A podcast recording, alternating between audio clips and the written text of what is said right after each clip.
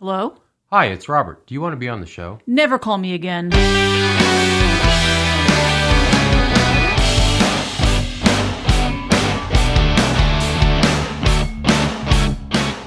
Hello, welcome.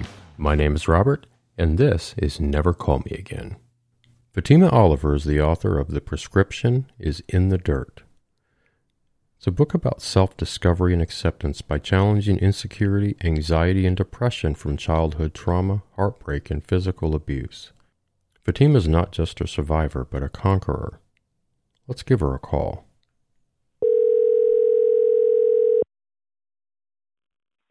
This is Fatima. Good morning, Fatima. How are you? Good morning. I'm doing fine. Wonderful. Welcome to the show. Thank you. I'm so excited. Well, I'm excited to have you here. I- too, though. No, no, don't be nervous. There's no reason. You know, I when I started this, I, I so I'm an introvert. It was really difficult to to take this risk and and and face this, but that's really kind of what you're really good at is you know, having a situation that just is incredibly out of control and and and kind of slowly taking taking charge of that and, and reinventing yourself. And I think that's one of the things that makes you so interesting. And so why don't you you introduce yourself to the listeners? I, I think they would love to meet you. Absolutely. So, I'm Fatima. I'm born and raised in Las Vegas, Nevada, not on the strip. We do not live in hotels. um, so I, I didn't grow up in the in the nicer part of towns. Unfortunately, I had a hard life, like many people have experienced. Um, growing up in a single uh, family home in an underprivileged um, neighborhood um, with all boys um, it definitely was an atmosphere that um, gave to um, a sheltering. But um, when I say that, I mean more so sheltering from affection and being sheltered from um, validation, finding that to be able to find value and confidence. Those things definitely did not come easy.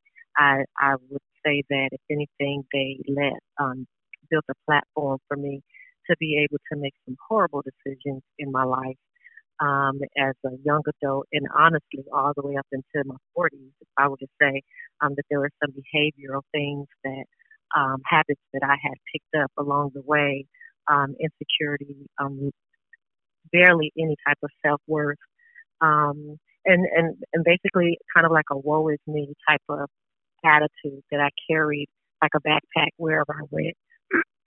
and um, it took um, a long time to get to a place where um, I'm able to be talking to you today. Definitely some baby steps, um, but but yeah, just like many people, I've gone through some traumatic experiences.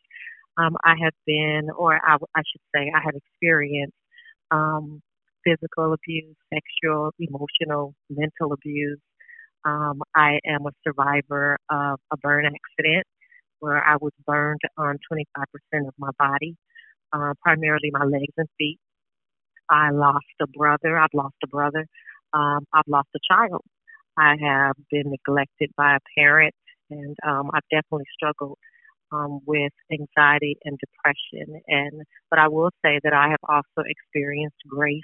Um, people have been so kind to me. There have been some people that stand out in my life that if they wouldn't have come alongside me to help carry me and lift me up, I don't think I would be here.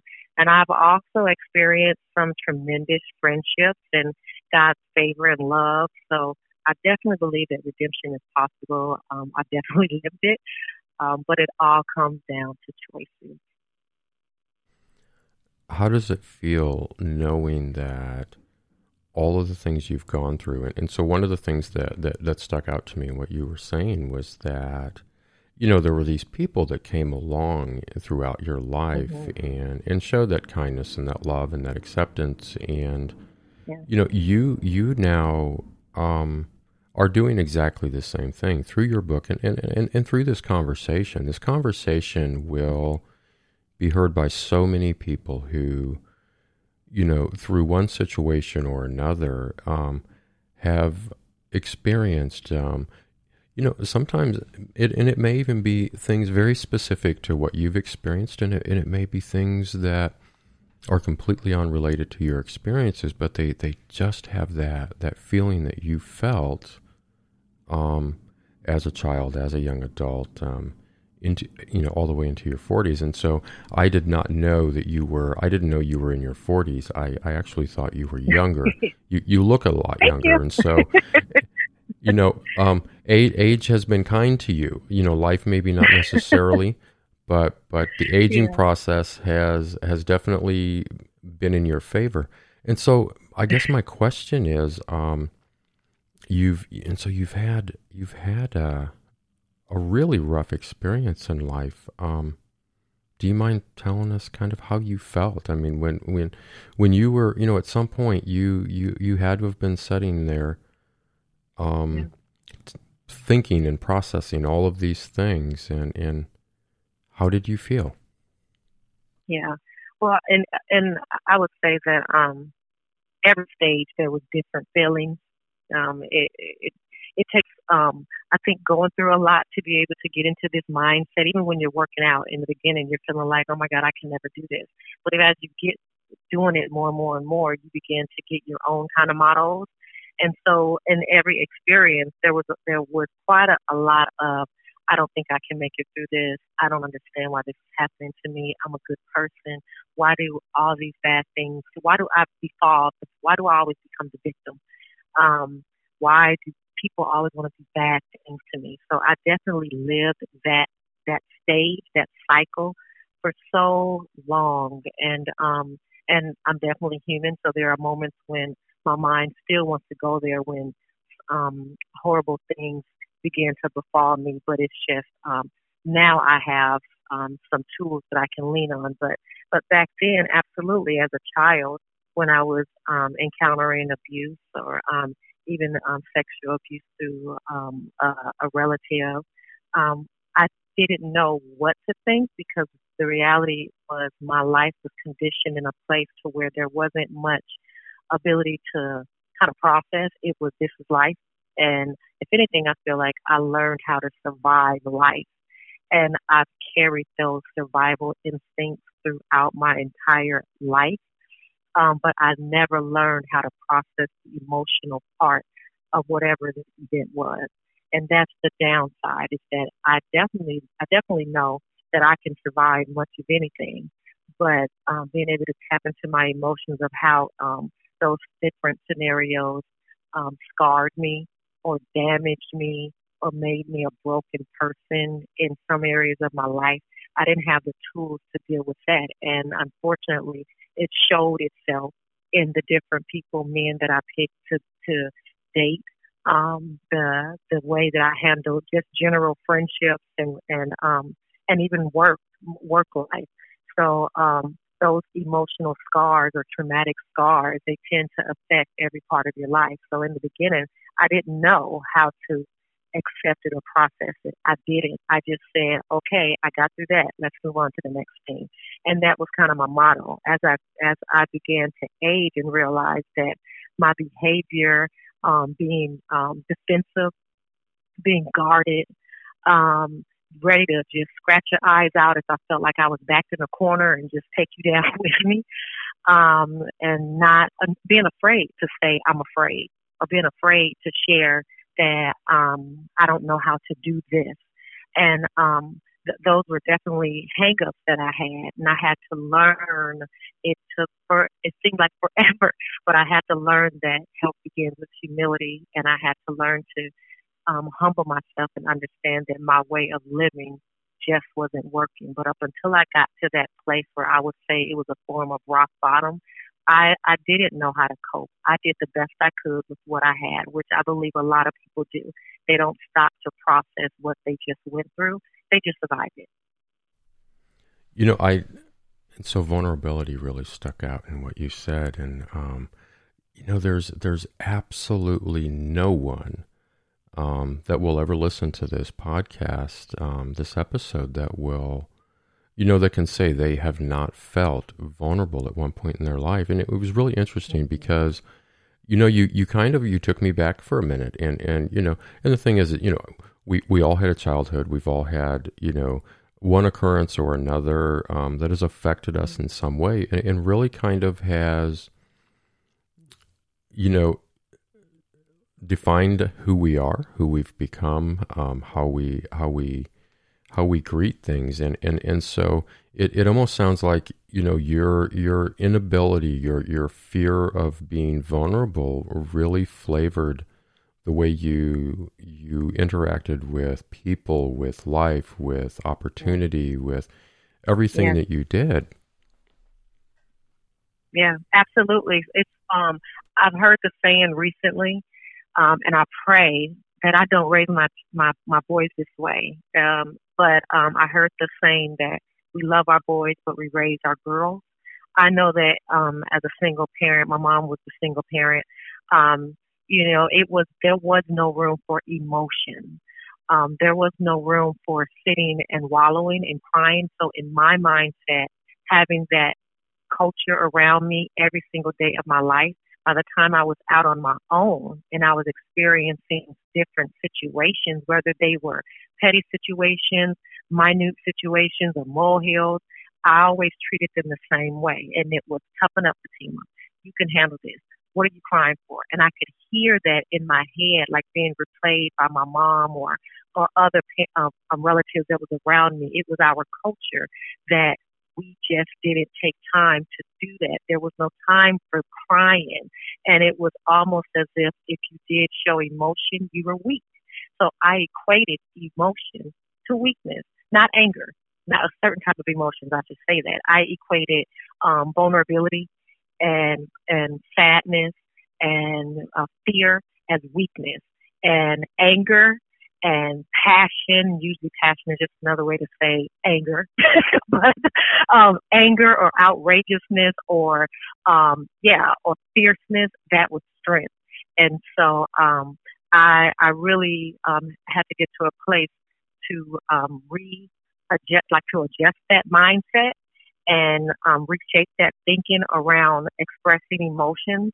Um, and like I said, I really didn't um, get to a place where I was courageous enough or brave enough to even admit that my emotional triggers were all over the place, that it was broken until I was in my mid, uh, I'd say my mid 40s. And I, and I actually needed tools and resources, meaning um, documentation, articles, a therapist to sit with me and help me to understand that my thinking was wrong. And so my anxiety, all this anxiety that I would feel almost every day where I felt like I was, um, if you say a stove, I feel like I was on simmer all the time. And so if anything happened, I would either just go straight to 10, um, whatever emotion, I would just go straight to 10 because I was always sitting on simmer because of all of this boiled emotion that was sitting inside of me that I never allowed to come out. And when I could not hold that top on that on that pot any longer, it would just come out over the craziest things. And so um I could be at a drive through and didn't get all my fries and I'm just blah blah blah freaking out. And the person's like, Oh my God, she's tripping out over French fries but it's all that emotion that's just coming out and it didn't have a chance and opportunity to ever be expressed. And so it's a very, very um, scary place to live, living in that way. Well, I want all of my fries when I go through the drive-through, and um, I know I, I, really do. I want all my fries. But here's the thing, and so listening to you, you know, I, I, I so I get this is the sense that I get is that so so these situations, you know, made you feel incredibly vulnerable, and and so to to fight that feeling of vulnerability and and to to kind of combat and answer you know um, being treated like you you were a victim and, and you were vulnerable and and kind of like you were prey is that you know you you reacted with with anger and with you know if i am if i am bigger than life and larger than the problem and unwilling to to break and and succumb to it i i become less of a of a an object of prey. And, but what it sounds like is is as you grew, as you as you got older, as you had new and different experiences, were able to process and get some therapy. You yeah. you you you eventually found um, comfort in vulnerability. You you allowed yourself to be vulnerable enough to do the therapy, to write yeah. a book, to which we will yeah. talk about in a minute, and vulnerable enough to be here and say, "This is who I am." And so this is that really, I think, is is a huge huge accomplishment to to have such a devastating life fight vulnerability this entire time and then at the end embrace it and say you know it's absolutely okay to to have have lived this way and had these experiences and grow from it and and embrace something you know um, i think that's an amazing message and if that's the message that you're you're you're teaching your children i i think you're probably going to do an amazing job and so your book yeah. Um, the prescription is in the dirt. It's available on Amazon, and so, you know, I want I want every, don't start going to Amazon. Everybody, just hold on a minute. I'll put the I'll put the link in the show note because I want you to go buy the book. I want you to read it. Um, and so you're going to you're going to read a, a couple of excerpts for us today. Yes, I will. Um, what I want to say um, before I start is that you make um, I really appreciate what you stated over my life. I appreciate that you receive it in that way. I must confess though that I didn't do it alone. That I had to have um, uh, like a support system. I think that no one is meant to do life alone. I'm a Christian, so for me, I relate to Jesus, and he didn't even do life alone, and he could, and he had a community. So right. nobody is meant to do life alone, and so that's when you when you walk alone and you internalize every everything and you shut yourself off, that's when the enemy, your mind, you become a stranger to yourself. It's like you're dealing with a crazy person and the crazy person is you. And and I'm so grateful to have along the way been able to pick up some some um, awesome support systems through girlfriends and and um, play brothers um, and play moms that when I was at a place where I needed to fall, I call it a safe place to fall, or um, Caroline Leaf, I love what she how she calls it. It's um, a, a place where you can freak out in the love zone.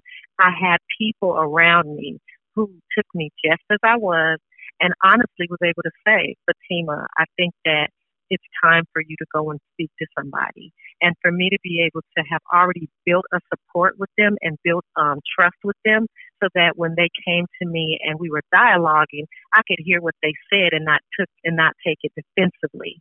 And so, um, but but it starts with having those um, good people around you that support you, not not uh, and who are willing to tell you the truth and the truth and love. And, and that could mean, like, like I was told, you, you may need to go talk to somebody because we're trying to support you, but we can't support you. We can only support you to a certain level. And, and being able to have that support system, I think that's a critical piece in any type of healing that, um, in a healing journey that you're on. Um, but the, yeah, so, um, you gave me the opportunity to be able to share an excerpt and, and what I'll read from right now is, um, a piece from chapter three and um, I named it Scarred for Life.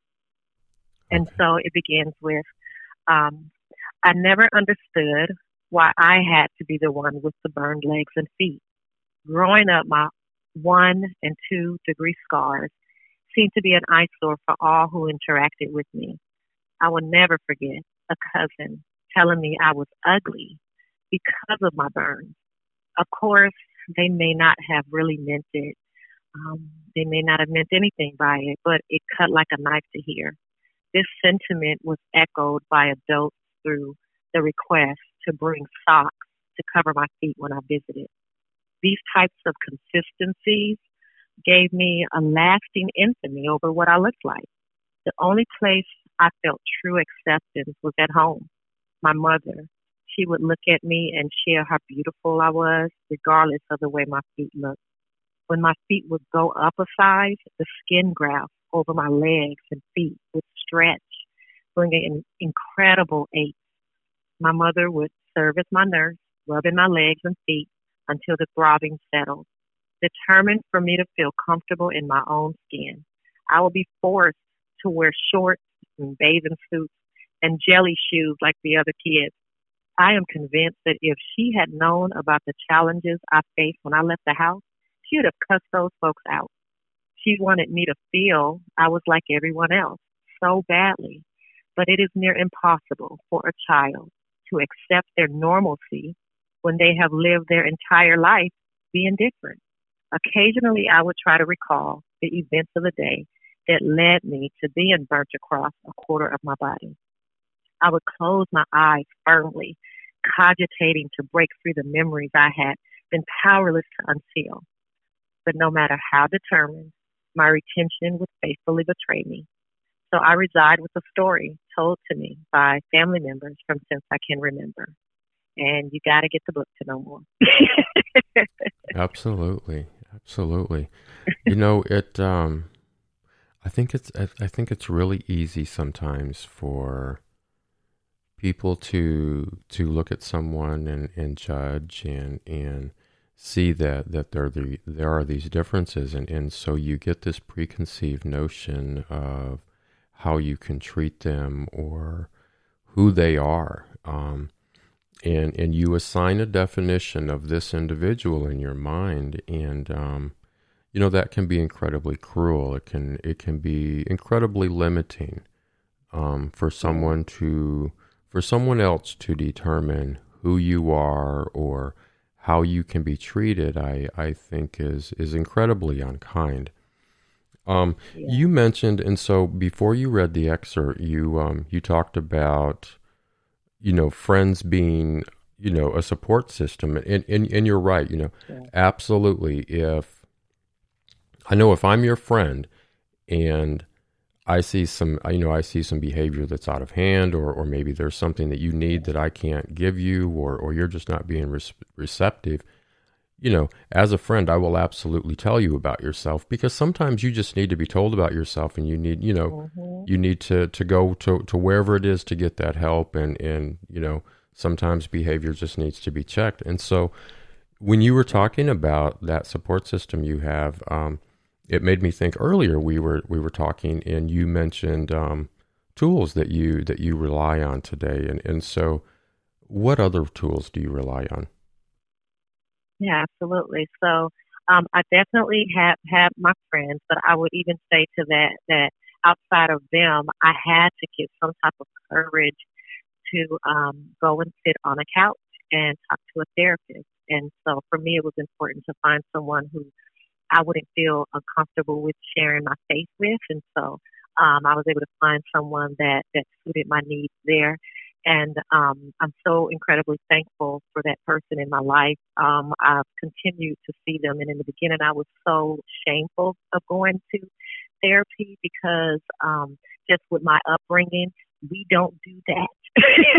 so, so for me to confess that I was going to go speak with somebody was a huge deal, and I kept it a secret for a long time until I started to feel kind of free, um, and realized that it was such a help for me, and and now I tell the world. But additionally, with that, um, I also um, I, I really had to.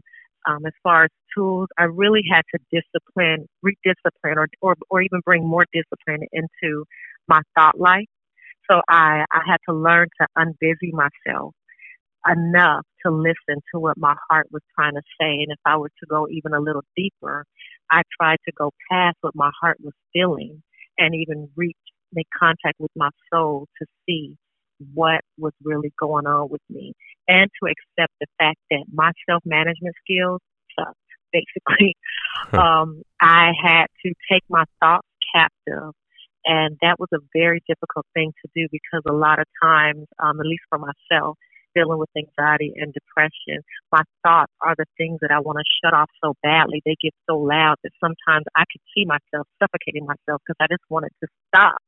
And so I had to learn how to take any negative thought captive as soon as it came into my head. And in order to do that, I leaned on things like books um, I brought up Caroline Leaf earlier. She studies the mind and the brain and the connection between the two. I started listening to um, how she spoke on the subconscious feeding the conscious. And um, I listened to, I read a book um, from an author named John Bishop, who literally wrote a book that says, um, Stop doing that, sleep. so, huh. But he also talks about the brain and how subconsciously we take in are the things that have been told to us like a sponge and it just stays there. It never goes away. And how we have to um, make a concerted, aggressive effort that when those negative thoughts come into our mind to shut them down and prison, imprison those thoughts instead of allowing those thoughts to imprison us, um, you know, going forward. But I also joined this group called um, a program, I should say, called Celebrate Recovery, and it's similar to a narcotics, um, a, a Narcotics Anonymous or Alcoholics Anonymous. Celebrate Recovery has a 12-step program, but it's based on biblical practices, and it goes um, it goes in hard and makes you um, deal with those hang-ups and hurts that still rile you up when you think about it, and force you to combat your behavior. So I did a multiple of things. I didn't just stop at one thing. I, I prayed and I had to make a decision that my victim mindset was going to change and that I wasn't I was gonna stop singing the song Why does all this stuff bad stuff happen to me and that I was going to change the trajectory of my life. And in order to do that I had to become more disciplined in these areas. Exactly. You know, um I, I think fortunately you know the the stigma stigma of therapy you know and, and so in the last 20 years it has definitely changed it it has become mm-hmm. almost you know it's become almost the end thing to to to go to therapy i mean it's it's you know it's almost as big as guns guns and cigarettes at this point but um right yeah. you know the thing is is um it's really difficult when when you grow up feeling always vulnerable to to go sit on a couch. And so that's that is a huge move you know and i and i know yeah. that, that that took a lot of time. It took a lot of courage. It and and you know it took a lot of pain. You know you have to be in an extreme amount of pain you know emotionally mentally physically to to sometimes reach out and say you know enough is enough and and this just can't go yeah. on.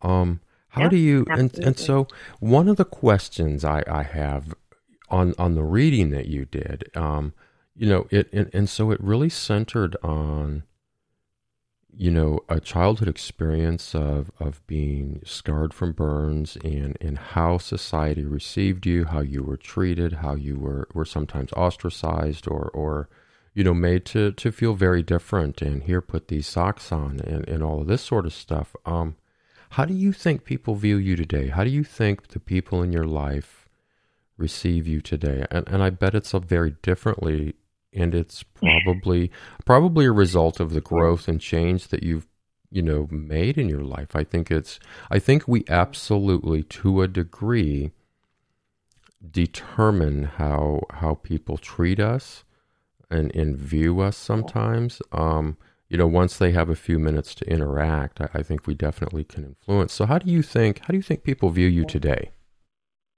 Well, I can say I had a conversation with my cousin after I wrote the book, and I put um, this piece in there, and she and number one, she apologized, and, and it wasn't her. she wasn't the cousin, but she apologized and said, "I'm so sorry if I ever treated you any different." But in her eyes, she always felt that I was so strong. She always felt that I was so brave, and that she never saw the breaking that was happening happening inside of me. She always felt that um, it took a lot of courage to be able to walk around with my head up high, knowing that I, you know, it stood out on me uh, in compared to other people. So it was very interesting. To your point, that a lot of times we have preconceived notions of what people, how people view us, and that's not always the case.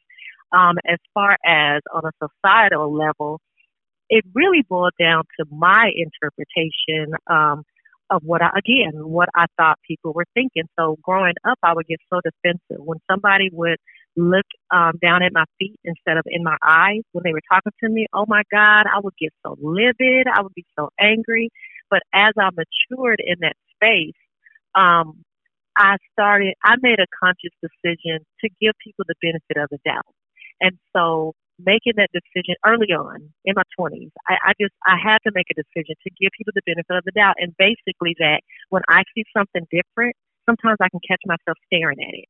So maybe they're just staring because they see something different. It's not that they're trying to be rude. It's just it's different. And yes, they should have enough courage or, or just, you know, to, to be like a child in a sense and say what happened.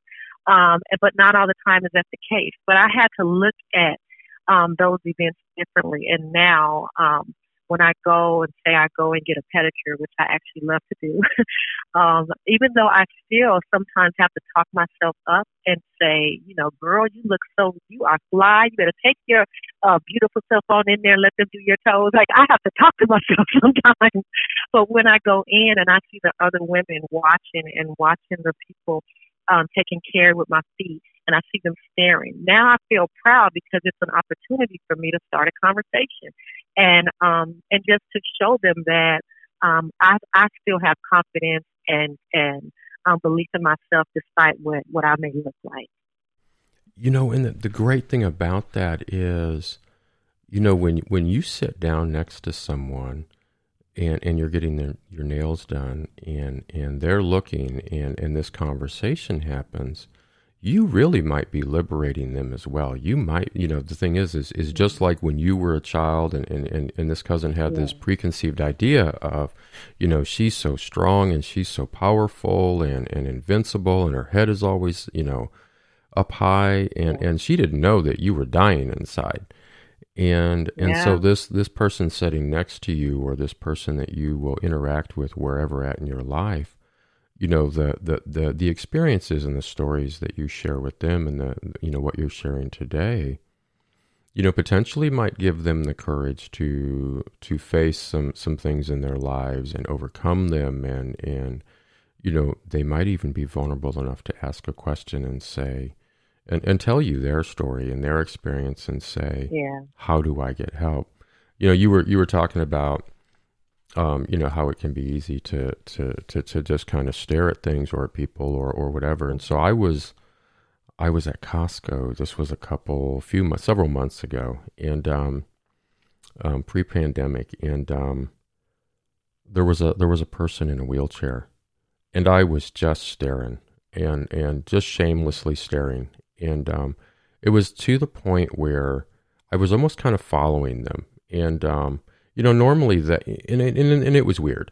I'm not going to say it wasn't weird, but normally it would be super weird. But I, I too am in a wheelchair, and so it was. I mean, I'm used to. I go out and people people will stare. I've had people say things. Um, I've had people, you know, grab my chair and move me, like I was, you know, you know, for someone to to physically move you out of the way, that that wow. that that is all it takes for them for you to know how they receive you, how they view you. Yep and so I was I was eyeballing this person, and um, and I got caught, and I was not ashamed, but um, I'm that guy.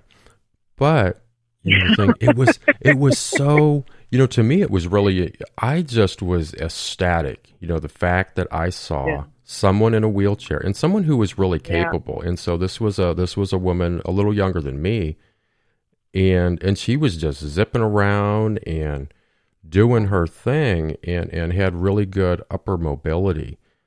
And I just kind of marveled at the fact that I just, I just, I think I was enamored with her courage and her ability. And right. I just thought, wow, you know, look at right. her, look at her live. And, um, and so the thing is, is I think it can be, I think sometimes, you know, if someone's looking or, or someone has this, you know, if you see that maybe they've got these this mis- these misconceptions. Um, sometimes that's an yeah. opportunity to say, "Hey, what are you thinking when you when you look Absolutely. at when you when you see the you know the the burns on my my feet and legs, the color of my skin, my gender, my race, my religion, um, my politics." Yeah. What are you thinking? How do you feel? How does that make you feel? And, and and we need to have those conversations. We we absolutely, absolutely. need to have those conversations. We need to you know, um, I don't have to agree with, with what someone says about me or, or any of these topics, but I, I think it's very important that I hear them. And, and once I've heard you, um, then you, you can hear me. And, and that's how conversation, yeah. conversations don't happen unless we, we actually yeah. listen. And I think we have to have, we have to have the disposition. I think a lot of times the conversations can't happen because of our disposition. We have to have a spirit of meekness power under control, a, a spirit of um, in, like in hospitality, inviting kind of a presence. A lot of times, I mean, who wants to speak to somebody who who seems so guarded? um, it takes a lot of courage to speak to people who appear so guarded. And so I think also um, we have to just carry that disposition of like invite uh, inviting disposition so that people feel that it is okay to say, "Can I ask you a question?" You know, or a lot of times when I see children um, looking, I'll definitely say, "Are you looking at my burns? You want to know what happened?" And then I'll just share. So it's an educational moment, but I definitely think even for if we're speaking to an, a grown up or, or an adult, that that our I, I just think it didn't change until I changed, until I changed my attitude about my burns, my own burns, until I changed my thought process on why people would be looking at me. Um, I didn't have an inviting spirit for anybody to say anything positive towards me. You know, I was ready to pummel them. right. so, so I'm definitely grateful that um, God helped me to change that mindset and shift my thinking a bit there. And, and there's a, a awesome um, story in regards to how that that um, change occurred um, that I, I share in the book. Well, we would love to hear a little bit about that if you're willing to share it. I, I, I am curious as to, you know, have you have you always had this relationship with God? Um, if you didn't, when did it come, and how did it come? And it doesn't yeah. it doesn't have to be long or, or you know more than you're willing to share. But if you're willing to share, we'd love to no, hear about it. No, not at all. Yeah. So um, for me, actually, um, I grew up a Buddhist, and um, I grew up a Buddhist. Um, and when I say that, it's viewed as Nichiren Daishonin um, Buddhism. And um, uh, it, my grandmother was a Buddhist, and my aunts and uncles, and my mom. And from what I can, from from when I can remember, um, I was I was um, chanting and um, and studying this um, Asian religion. And so uh, my mom still is, and um, I learned a lot of valuable um, uh, moral guidances through through that um, religion. At 19, I decided my own path, and through different encounters with, with um, some Christians, I decided to look into who this Jesus guy is. And so, really, at 19 is when I became um, a Christian, and I love that because my name um, is an is an Islamic name. So I love the fact that I can say um, I have a I, I grew up a Buddhist.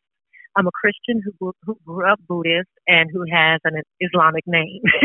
so uh, I just feel blessed um, all over um, um, just for that type of lineage. But but yeah, and and growing um, or just um, I guess um, discovering my um, own spirituality um, I had um, a, a great godfather who always taught me that it's not about a religion. You can religiously get up and turn and turn your alarm off. You can religiously go to the same coffee shop every day. It's about a relationship.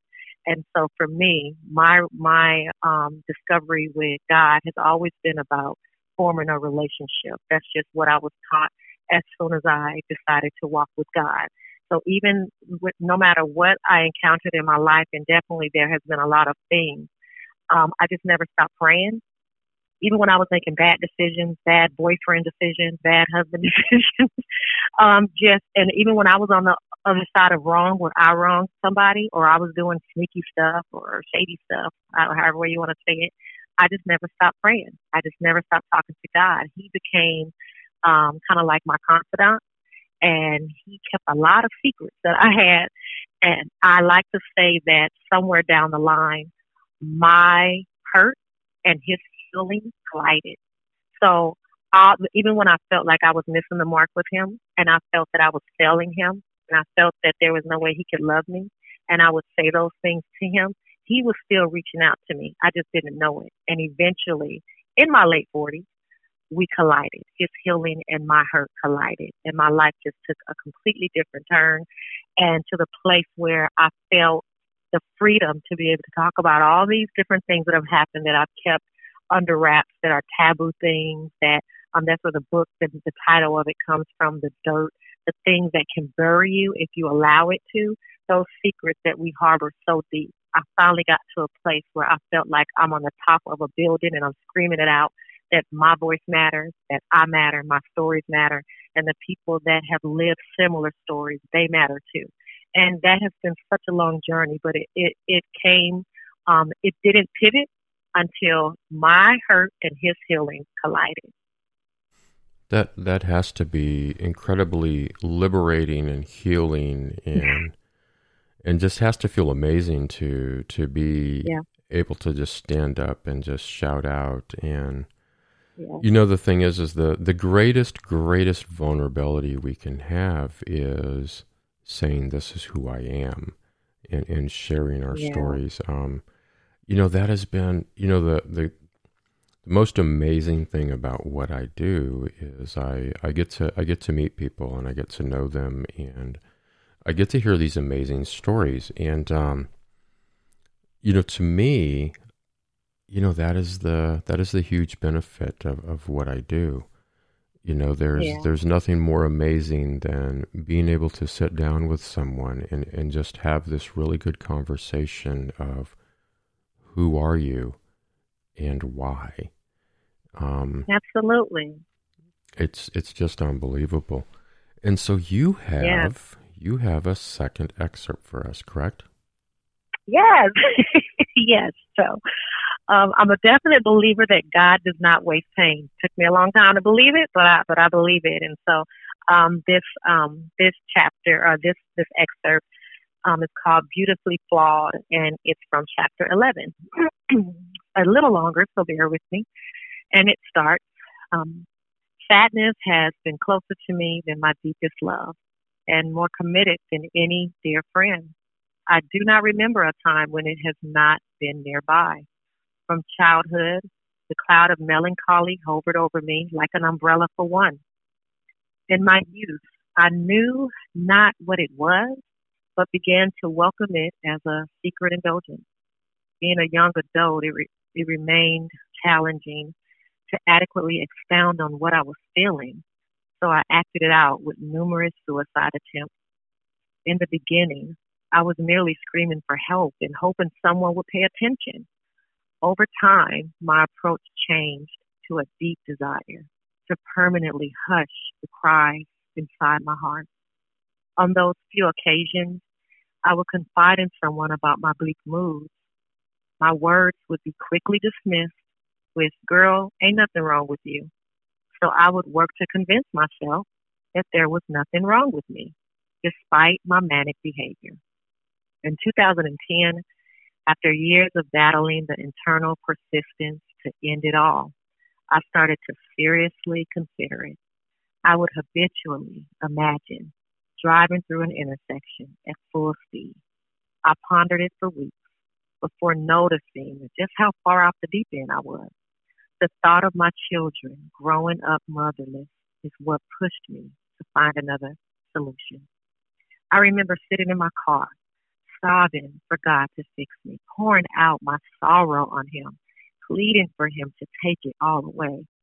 I had prayed this prayer a million times in a million different ways. But on that day, I heard a response so clear in my mind. Fatima, go to the dang doctor. I sat in my car for a while processing the whole go to the doctor comment. I truly had never considered it before. Somewhere in my belief system, I viewed asking a physician for mental health as admission of being a nut job. But if I'm still being as honest as I was at the top of this discussion, I was acting a bit nut jobbish. Okay, all jokes aside, I had long considered admitting the need for mental health a sign of weakness. Sure, you can walk around acting crazy, but dare not tell somebody you are. Reaching out to an actual medical professional seemed like I was giving up on a miracle. I mean, I was looking for more of a tongue speaking, anointing oil on my forehead, passing out on the floor at the church type of miracle. Not a doctor visit miracle. I know, I know. Thoughts like that are better off not spoken, but we're keeping it real. So there you go.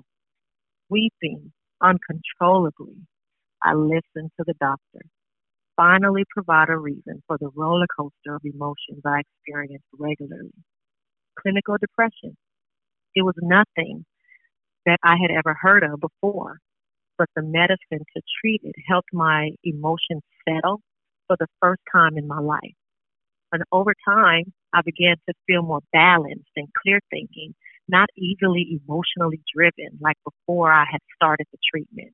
And the experience woke me up to the truth that miracles often manifest through the hands of mankind. It was the help I needed for that season in my life. Very nice.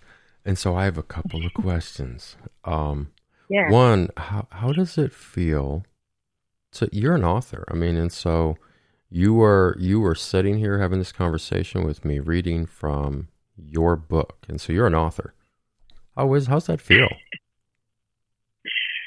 this felt cool, but when um when I first got the actual book binder in um in the house, okay, number one, when we saw it on Amazon, me and my kids, we screamed like a bunch of girls. it's just the little things. It was just like, oh my god, oh my god, oh my god. And then when it came, I just, I'm, I'm, I have a nature. Like I say, we all got stuff. I have a nature of being critical spirited, and so I was critical. Oh my God, it's this. Oh my God, it doesn't say this. It doesn't say that. And then when I woke up the next morning, I said, Okay, God, I'm just gonna read it. I'm just gonna, for the first time, enjoy what I wrote. And I sat in my room and I opened it up, and that was the first time I saw my words, my life on paper where I started to read. And after a little bit, I forgot that I had read it. And it was just such an awesome experience to be able to see that my life, not all of it, but there's quite a bit of my life in a book that others can read. And I really, really just, my heart's desire is to be able to speak for those people who have not yet found their voice and, and to also help people who have relatives like me, um, who have issues like me, and maybe it'll help them to understand them better. And um, and also for those the silent generation. I talk about the silent generation and about how um, a lot of generations or older generations were taught to not speak about certain things and how those behaviors, or I like to say generational curses, have been put on to our generation, and then if we're not careful, we'll we'll put it on on our kids um, to not speak up, and that's unfortunate, or to not show emotion. And in the most critical times in your life when you need to speak up, you don't feel that you're able to because you shouldn't, because that's the generational expectation. And so I speak to those people too with the hopes that what I'm sharing and, and the ramifications of not speaking up, how that impacted me, with the hopes that it'll change their mindset as well. I have an aunt that reached out and she apologized to me from all the way back and said she wished that she would have been there for me. And um, I felt bad that she felt um, a responsibility because I didn't feel she was responsible, but she felt the need to have to reach out to me and tell me that that she was so sorry for what I experienced and that she hate she wasn't there for me. And she has since been like my biggest fan supporting me during this endeavor. And so for me, that it was it's those moments that give me so much beyond reading the pages of turning the pages in a book. It's those moments that make me feel like so soothing on the inside to know that when I was so fearful about putting this out, I was afraid of how it would be taken. Um, to be able to walk through it and see on the other side how it's blessing people, I'm just so grateful to be somebody that God can use. You know that is that's one of the things that we learned. You know, this last year was that um, you know we um, we really are responsible for each other. We um, yeah. and so the thing is, is if, is if you see something that's wrong and you know something's going on and and you know you don't speak up, you don't support, you don't champion that that individual or um, you know, justice in that situation, um, that's not okay. That's not okay. Yeah. Um, do you do you know who Alice Walker is, the author? Uh, yes. Temple of My Familiar, um, Color Purple. Oh, I'm sorry. What did you say? Um, Alice Walker. She is an author, and she wrote the the books yeah. Temple, Temple of My Familiar and Color Purple.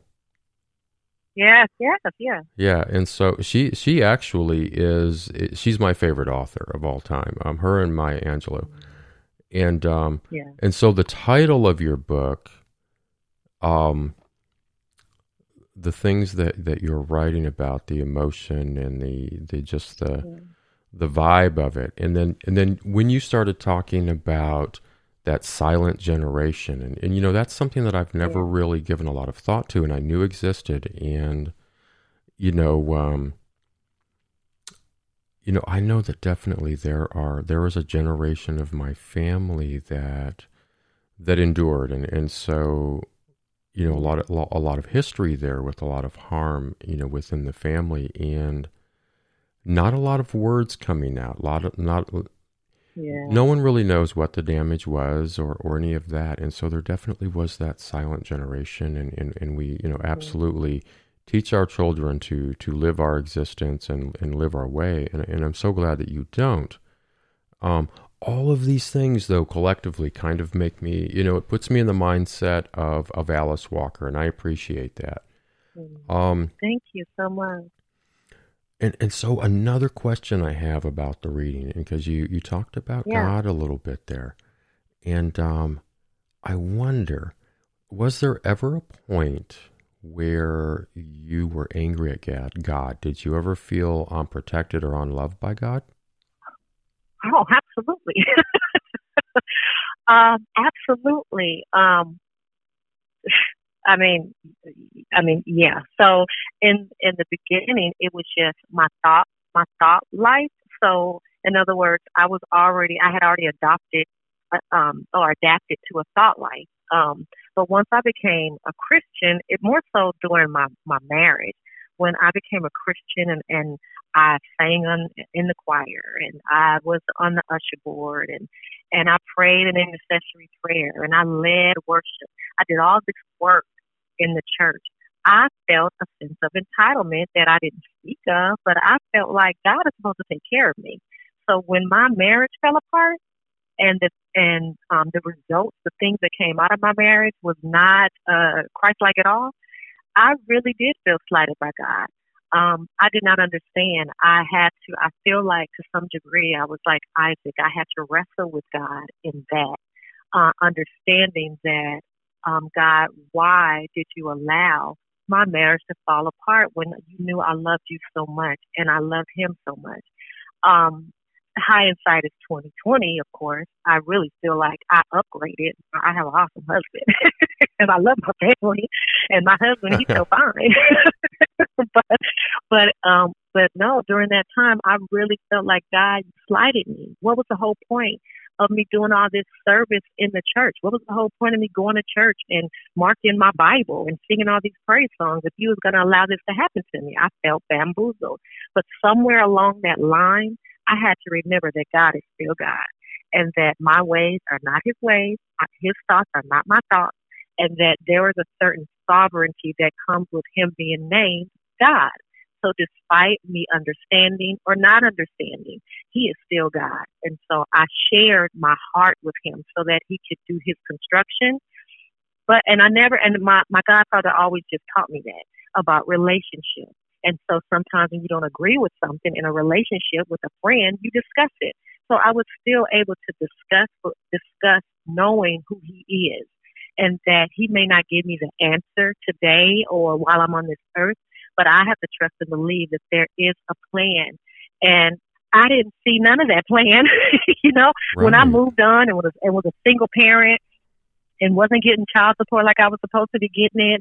And when I moved on and married my husband and had all these, you know, these kids, I got a host of boys in my house. I still didn't um, quite understand why I had to go through certain other things that's in my past. But I have been through enough to know that there is purpose to every pain. And a lot of times we have to make the choice of what we're going to do with that pain. We cannot choose what our past was.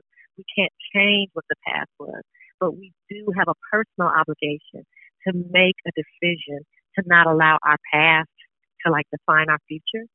And um, that that's one of the points that I lean on when I say I have three baby steps. I believe that you know, we have to have a safe place to fall. We have to change our victim mindset to a victor mindset. We can't, we, we shouldn't self sabotage ourselves through self victimization of, um, woe is me. Even if we have truly been a victim, there comes a time where we have to take responsibility for our life and that it's okay to not be okay, but it's definitely not okay to remain in that space. That's a disservice to God. That's a disservice to ourselves and to our family. And and so somewhere I had to make a choice that there's gotta be a point to this. There's gotta be something. I, there is no way I can live my life miserable like this. There's gotta be something. And and now even if that point was me being able to talk to you today, me being able to let your your listeners um, hear my story or being able to write the book, all of that is a part of the purpose. It took forever to get to the purpose, but but look at how God is using it now. So I just really, it's just for me confirmation to say God never wastes pain. We may not see that instant answer of why something happened, but He will not waste the pain. We just have to be available to speak on it and share those stories when He prompts us to. Well said. Well said.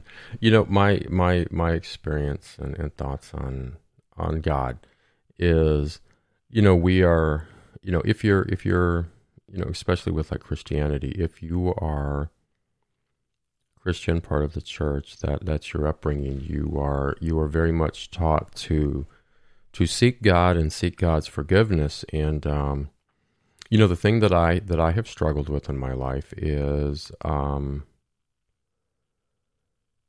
you know, I feel like I need to, you know, God, God, you know, God, you know, I need to, um, I need to forgive God. You know, it's not that that mm. you know just that that I need to seek His forgiveness, but um, yeah. you know, I I have often looked at that and thought, you know, um, you've got some explaining to do. Um, right. And I, I really, you know, and yeah. so I, it was really easy for me at a time in my life to to want to have this metaphorical room that I could I could walk into and and and and there's God standing there and, and I tell him, Sir, I just need yeah. you to sit down for a minute. I got some things I need to tell you about yourself. And you've got some explaining yeah. to do and, and you need to seek my forgiveness because this is incredibly yeah. unfair. And I think here's the thing. I think that there are probably a lot of listeners that will listen to that and they will cringe um, because it goes very against tradition and Christian upbringing and what we are taught and what is impressed upon us. But here's the thing um, however anybody feels about it, it's honest. And, and honesty is really important. Um, feelings and, and, and, experiences in life and relationships, all of that is incredibly valid. Yeah. And um, I think it is okay to say that this is your experience this is this is how you see something yeah. and and hopefully grow from that and, and, and move beyond it and and if if you want the relationship with God then you you seek one and and and like you said it very much is a relationship of of conversation and soul searching and a commitment um all all relationships and friendships should be that way it should be a give and take of of you know um you know nobody wants to be in a one-sided relationship. It just it just is it just sucks. It's unfun yeah. and it's just you know you feel taken advantage of and and, and so nobody wants that. And so yeah. I have a couple of things before but we close. he knows it, right? He he knows it. He knows it anyway. He knows how you feel anyway. You may as well say it. Exactly. So just, I just want to say it. just be honest. I want my damn fries. Where are the rest of my fries? Absolutely. You know what I mean? Say it. Get right, your fries. Right now. Get your fries. Get your justice. Tell God about himself. Absolutely. Do what you have to That's do it. to yeah. to get yeah. where you need to be. You know, if if if you want to be where yeah. Miss Fatima Oliver is, then you maybe need to do some of the things she did. I think that is the message here is that you know someone can listen to, to you today and and identify with so many things whether it's circumstance emotion vulnerability courage fear the tools you've used the the stigma of therapy and overcoming that building a, a relationship with god reinventing yourself and so these are all things that so many almost I, I guarantee you every one of my listeners is is going to they're going to identify with multiple things with you. And, and so here's the thing if you want what Miss Fatima Oliver has, then you might want to consider doing what Miss Fatima Oliver did. And and so a couple of quick things before we close. Um, yes. You know the show is called Never Call Me Again, and um, yes. right, it it almost sounds like a trap, doesn't it? Hey, do you want to be on Never Call Me Again? and and so people, you know, when I talk to people, they're like, "Well, what's your show about?" And I'm like, "Really, you haven't listened to the show?" You know, and, and so it's it's a little offensive if they haven't listened. But here's the thing, and so they're like, "Oh my god, what the hell is this about?" And and and so, but then I explain it, and they're like, "Okay." And so I know that I know that there's going to be so much more to your story, um, and I want to hear about it, and I want to hear more about the book. I want to hear more about what happens um, in the months to come. Would you Would you be willing to be on the show again? Can I call you again sometime? Absolutely, I would love to. Absolutely, awesome. I love a good conversation. One soothing for the soul. We can do that totally. You know, I'm going to ask somebody that one day, and they're going to be like, "Never call me again," and it's going to be wonderful. Um, I, I, will. they're going to be like, "Ah." when they when they do it, I will I will cue my my intro music. There it is. and um, it, it's yeah, that's wonderful. And and so thank you so much for being here. One one quick last thing is I have the option on this podcast that people can call in, and so they can't call in live. Um, I just don't want them interrupting. I think I could set it up to where they could, but I just don't want them interrupting. Um, ask your questions on your own time. But here's the opportunity for people to ask questions. And so, if they, if anyone's listening and you know they have a question for me, a comment, or yeah. a question for for Fatima Oliver, go down into the show notes there is a tab down there where you can actually leave a voice message for either one of us. And, and if someone leaves a voice message for you, I will make certain you get it. And, and maybe we can discuss yeah. it the next time we sit down together. Yeah, I think that would be great. Really. I do too as well. And so, Miss Oliver, thank you so much. Congratulations on the good on the book. Good luck in the future, and um, I look forward to talking to you again soon. Thank you so much, and God bless you. Thank you so much for offering me to come on the